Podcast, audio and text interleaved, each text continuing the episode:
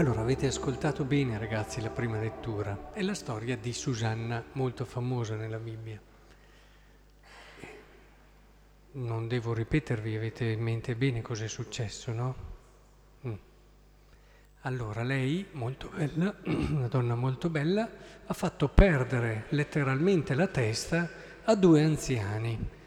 E purtroppo quando si diventa anche anziani, se non si insomma lavora anche con la preghiera, con la virtù, eccetera, si può diventare molto maliziosi, no? E, e loro avevano questa passione, ardevano di desiderio e, e quando la passione prende il cuore, ragazzi, è terribile. Cioè, se le passioni da una parte sono quelle che ci rendono vivi, dall'altra quando sono loro che prendono il controllo, cioè è come se noi in un'automobile, provate a pensare, c'è il motore no, che spinge, e le passioni sono un po' come il motore, però chi guida non sono le passioni, il volante ce l'ha la testa, la ragione. Provate a pensare se guidasse il motore invece del volante, chissà dove andiamo a finire. E così quando la passione prende il sopravvento, e anche la ragione viene in un qualche modo offuscata, perché dovete sapere una cosa ragazzi, se voi avete una passione esagerata, pian piano, oppure non equilibrata, arriverete a non giudicare più bene le cose. Facciamo un esempio. Uno tende a fare sempre un peccato. Pian piano, subito magari gli dispiace anche. Poi, man mano che passa il tempo, comincia a dire, beh insomma dai, siamo tutti fragili, siamo tutti deboli, poi passa ancora un po' il tempo e alla fine dice, ma non è poi così peccato questa cosa. E questo lo scriveva un grandissimo autore spirituale, Louis Lallemande, che faceva proprio vedere come se noi abbiamo certi caduce, tendiamo a cadere in certi peccati, pian piano la nostra ragione comincia a non ragionare più bene. Ora, anche questi anziani stavano per commettere una cosa gravissima, perché hanno detto a questa donna, dai, concediti a noi. Lei però ha risposto con molto coraggio, no? Ha detto, beh, è vero che se non mi concedo a voi, voi dite il falso su di me e mi uccidono, però preferisco andare, a morire innocente e quindi mettermi nelle mani di Dio piuttosto che sopravvivere, eh? sopravvivere ma avendo ceduto.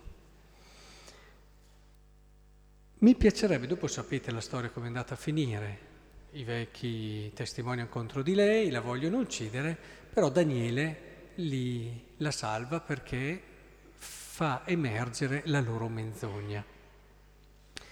Io vorrei trarre alcuni insegnamenti per voi ragazzi. Ci tenete no, a diventare, ad essere felici? Andiamo in fila. Ci tenete ad essere felici o no? A vivere una bella vita. Ci tenete o no? Direi di sì. Allora avrete tante persone intorno a voi che vi proporranno dei modi per avere una bella vita.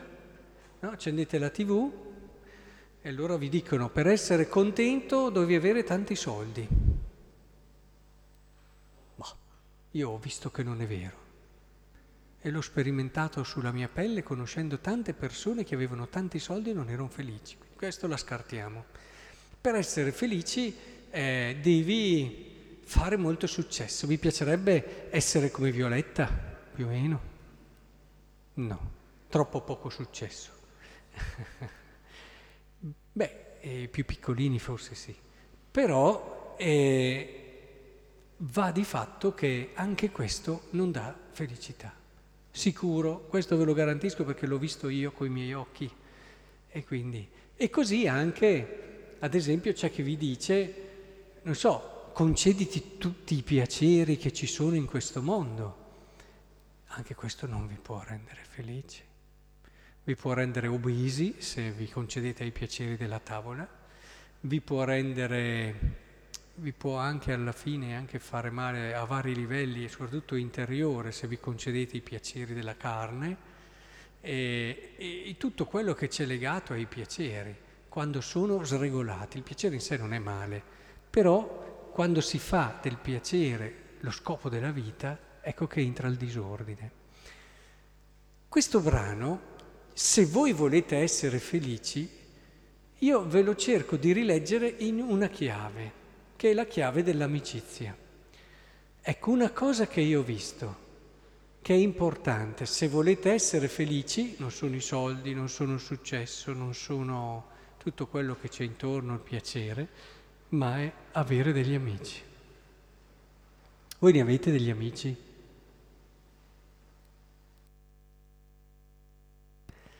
Mi piace questa vostra perplessità, sapete? Perché secondo me è una perplessità giusta. Alla vostra età proprio avere degli amici è difficile. Avete delle persone con cui magari siete cresciuti insieme e state bene, quello sì, ma proprio degli amici. Ed è però questa età, ragazzi, quella dove si deve mettere i fondamenti delle vere amicizie, se no mi arrivate a 40-50 anni che sì, avete delle persone con cui vi trovate, mangiate insieme, andate magari anche in vacanza insieme, chiacchierate spesso, magari dite anche le vostre cose, ma l'amicizia è un'altra cosa. E io conosco pochissime persone che hanno dei veri amici, veri veri. Allora, per porre i fondamenti di una vera amicizia, bisogna prima di tutto, prendiamo l'episodio che abbiamo visto, cosa che aveva Susanna? Aveva dei grandi ideali credeva in determinate cose. Se non hai dei grandi ideali, eh, non, non accetti di morire piuttosto di venire a meno a questi ideali.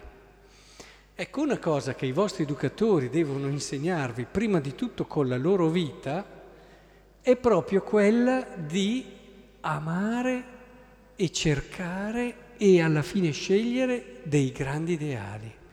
La vita ha bisogno di ideali.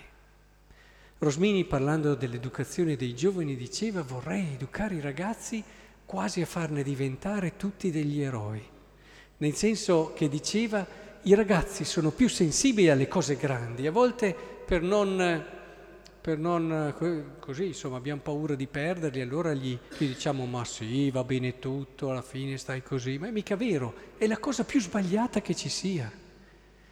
Per non perdere i giovani per farli crescere davvero bisogna dargli dei grandi ideali, perché il giovane è fatto per gli ideali. Quindi la prima cosa è avere degli ideali, ragazzi.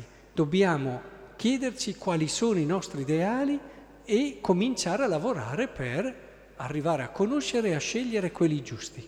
Allora cominci già a capire che un amico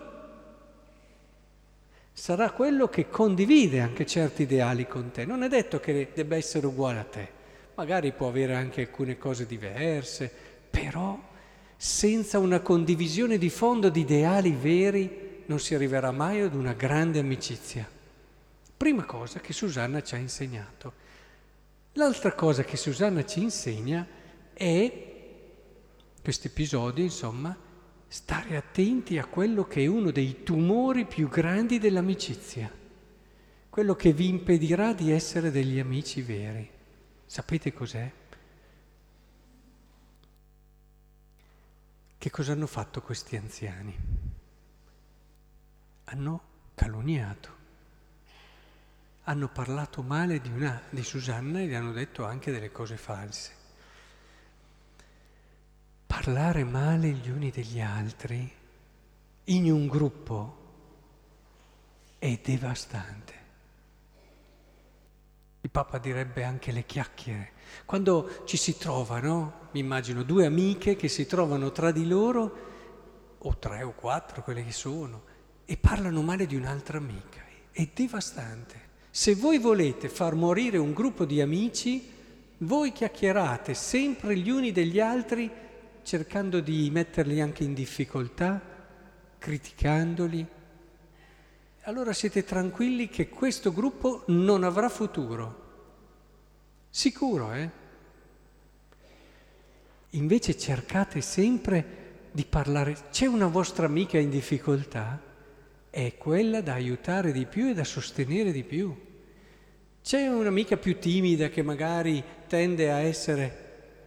Si fa gruppo e ci si aiuta. È questo che è decisivo, alla vostra età più che mai.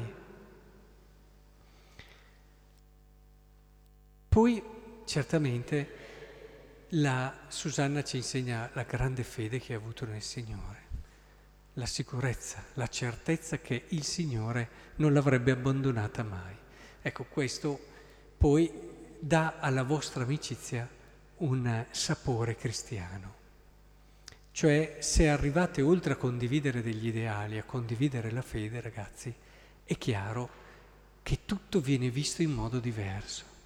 Provate a pensare, Cosa può voler dire per due amici celebrare l'Eucaristia insieme? Quello che state facendo adesso. Per chi non crede non è mica niente. Per chi crede in modo superficiale, vabbè, siamo venuti a messa, siamo in settimana comunitaria, ci tocca. Per chi crede davvero, è chiaro che voi state vivendo la cosa più grande che un uomo possa vivere insieme.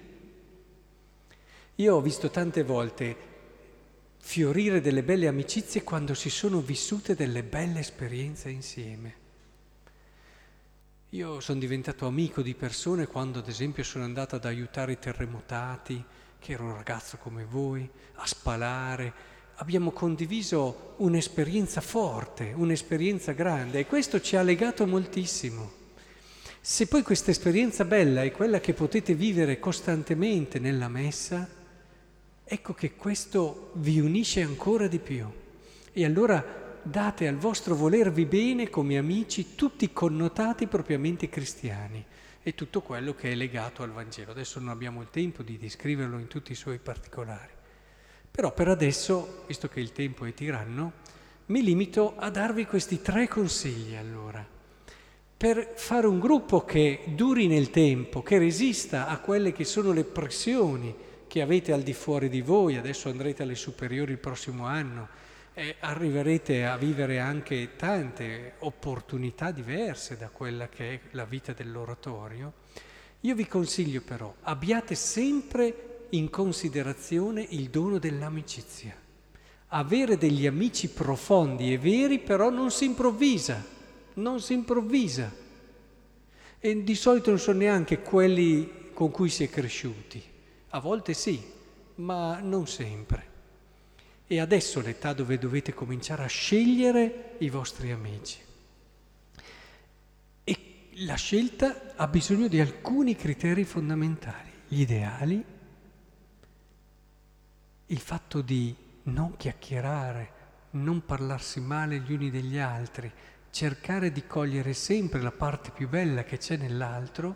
Terzo, se poi dopo mi innaffiate tutto questo con la fede, beh, avrete sicuramente un bel futuro e diventerete non solo un bel gruppo di amici, ma una forza che può davvero dal di dentro fare tanto bene a coloro che vi incontrerà e nel nostro paese.